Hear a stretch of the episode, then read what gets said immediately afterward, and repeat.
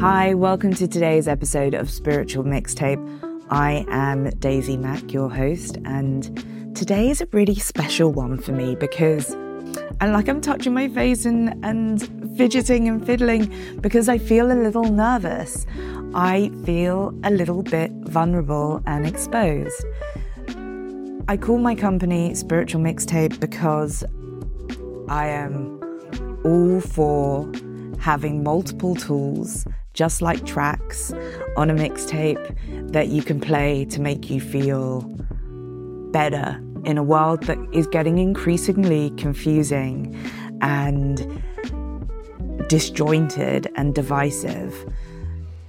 But we don't need to move through life feeling all of the despair, especially about other people's actions. We can go inwards and find peace. The thing is, for me, for a long time, going inwards was the least peaceful place out there.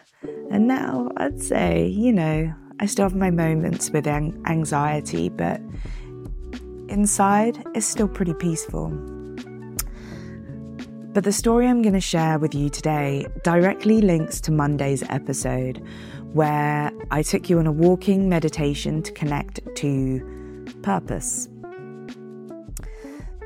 And when we were going on that walk together, I told you that we were in a place called Silver Lake. It's in Los Angeles. It is a man-made reservoir, but it's it's beautiful. It's beautiful in the way that man can imitate nature, and then nature comes along and makes things even more spectacular than they would have been before, or it's all a compliment.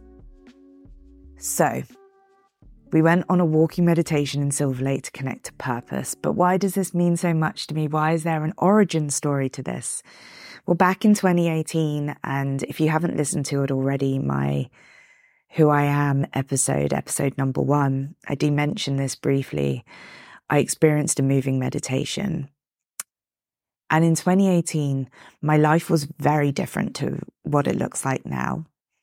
So if you want to know the full story, definitely go back and listen to that episode. It's only about ten minutes long, maybe less. But it will tell you why I ended up here. But in today's episode, we're going to just talk about spiritual awakenings. And the reason why I am both half elated and half terrified of talking to you today about this is because there's still a large part of my identity that I am shedding that still feels like you can't talk about this stuff. Like, you can't put yourself out there. This woo-woo stuff is weird and people are going to judge you. And my greatest fear in life, to be completely frank and honest with you, is judgment. My greatest fear. What people will think of me. And having a job in the music industry, the cool job, like the, you know, being the cool one in a million people get to do what you do. It's so prestigious in that circle, maybe not for other people, but with anyone that likes music or likes entertainment, it was very prestigious. And I still feel like I can't shout all the time about the job that I do in this divisive world, because people will judge you. And what I always have to anchor in and like remind myself is that I'm being of service to the people on the same frequency as me. How much easier my life would have been in twenty eighteen if I had met Daisy from Spiritual Mixtape, if I'd been able to have a conversation with someone going through something similar and, you know, not feeling like I'm on my own. Because let me tell you this, feeling like you're on your own, that that is the opposite of what life should be. And none of us are on our own. That's a story that we tell ourselves. Of all the billions of people on the planet, if you think that your set of circumstances are unique to you, you are you are so wrong. Like, we are bonded by experience, and of course every single one of us is one of a kind. Our D N A, our experience, who we meet, our choices, that is all one of a kind. But the lessons that we're all learning, there's probably only like four, and we're all learning them like over and over again. You learn it once, it gets deeper, and then the next time you like have to learn it again, but from a different angle. That's the secret of life. But I took you on this walk on Monday's episode to connect to purpose. And that is because in twenty eighteen, out of nowhere, I woke up on a November morning, and I am not a big jogger, but I decided that the thing I had to do before I even had coffee was go for a run around Silver Lake. And I wasn't even far into this run, and I'd really hit a stride, which again doesn't usually happen for me for many reasons. But I'd hit this stride, and my legs were really carrying me, and I was feeling good, and I was feeling in flow, and it happened quickly. And as I was getting onto the the slow, like there's this very beautiful side of Silver Lake that it's just a long straight run, and it's it and it's quiet, which is unusual as well for Silver Lake. And there's mist rolling off the water, and that in itself is beautiful and eerie. It's like majestic and melancholy. It was all of these contradictory statements, but perfectly making sense in the moment. And as I was hitting this sort of slow, straight run, I could see that there was somebody between the fence that, you know, the road that the road's on and the water. And between this sort of natural no man's land was somebody just sitting there. And I couldn't see this person clearly. I could just see them in the distance, but I could feel an emotion that was coming from them. And it was like pure joy. So I knew not to be scared of this figure that I couldn't see yet, that was in a place that, you know, you're not allowed to be in. There's no one else on the street. Because there was just so much joy. And I thought to myself, I wonder what they're doing. And as I got closer, I was like, oh, this isn't normal. And then when I was close enough to see the person, I could see that they were me. And I was like, damn, what, what's going on here? But I knew in an instant that I was teaching a class by the water, and it was breathwork, meditation, yoga, but I was sitting cross-legged, and it was maybe like the end of a yoga class, and I just taught breathwork or I just taught meditation. It was a lot of information very quickly. I didn't stop. I kept running. I kept staying in flow. And I was just thinking to myself, I've never seen myself that happy at work.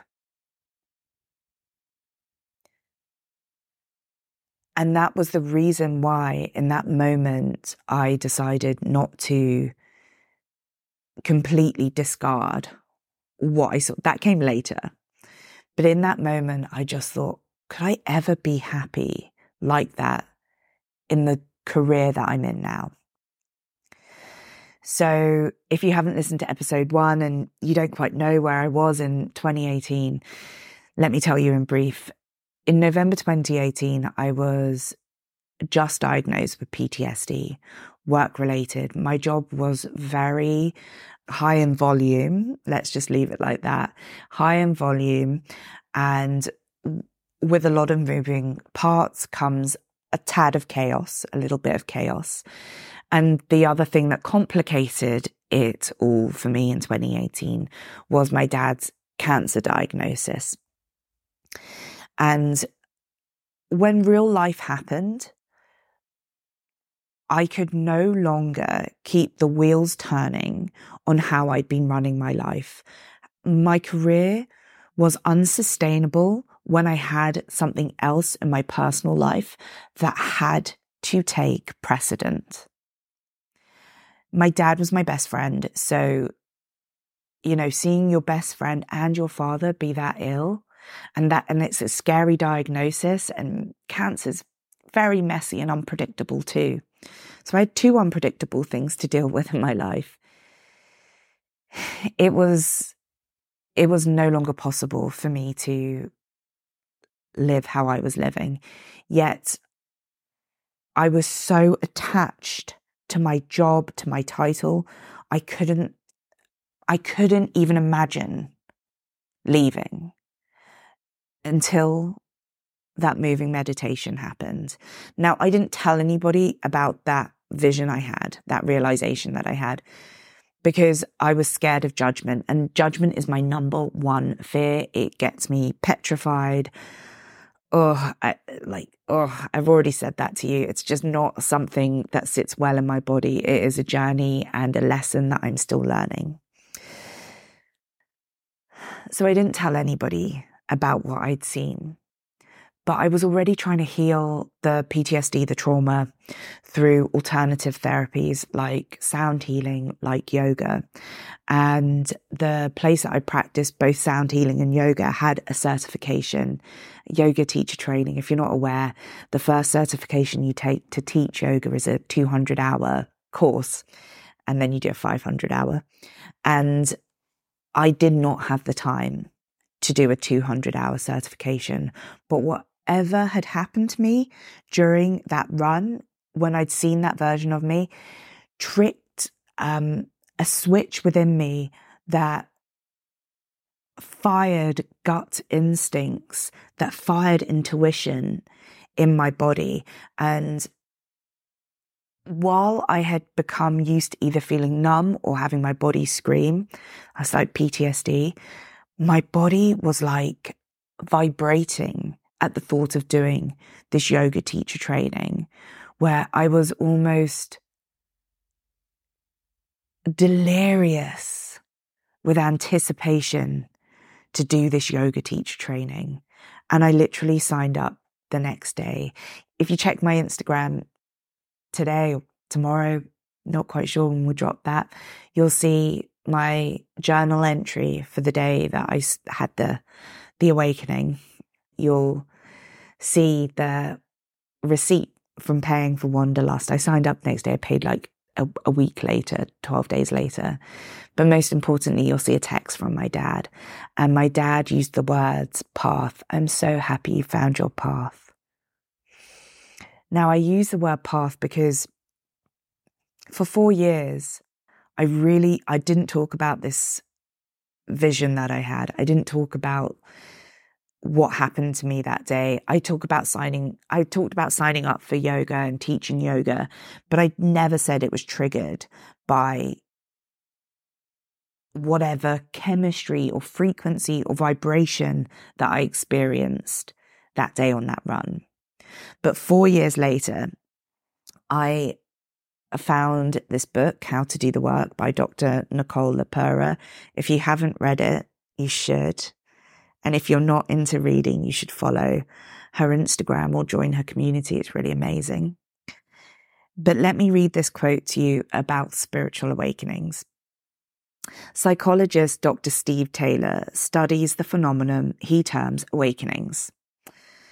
You can call them flashes of insight, realizations, or whatever else you like. After his own spiritual awakening sparked his research interest, he found that these experiences typically have three common elements. They often emerge from a state of inner turmoil. They often occur in a natural setting. And they often connect us to some kind of spiritual practice. Well, the moment I read that, my mind went back to that moving meditation in Silver Lake. And I was like,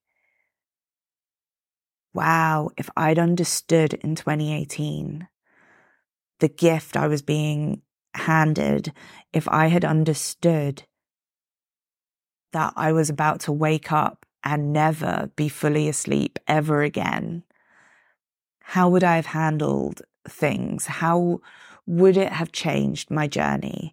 And of course, I've ended up exactly where I need to be. But I do think, especially now, that there's a rise in consciousness where we don't need to take as long as I did to figure these things out. There is so much more information, and all you've got to do is find the people on your frequency, on your vibration, who are holding doors open for you so that you don't need to be in the wilderness or off the path for as long as I was before you can bring it all back in.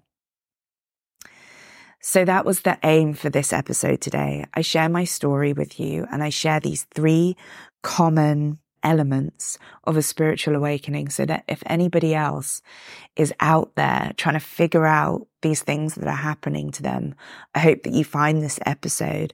I hope that it gives you a place to anchor into, and I hope that you feel connected to others and to something greater than yourself.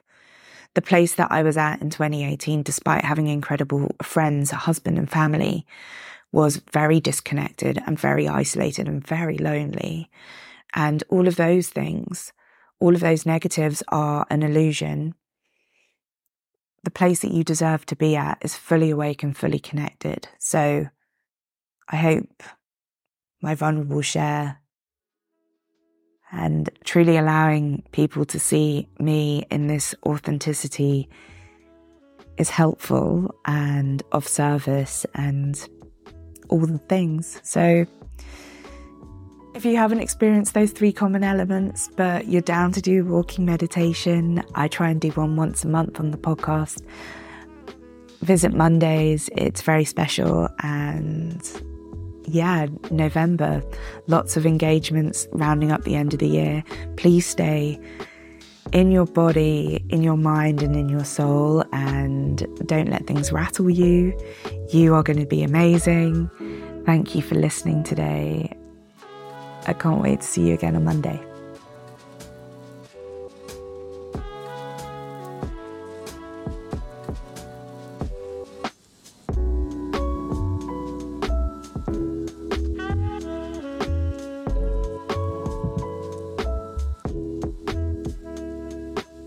Thank you so much for joining me for this episode of Spiritual Mixtape, the podcast.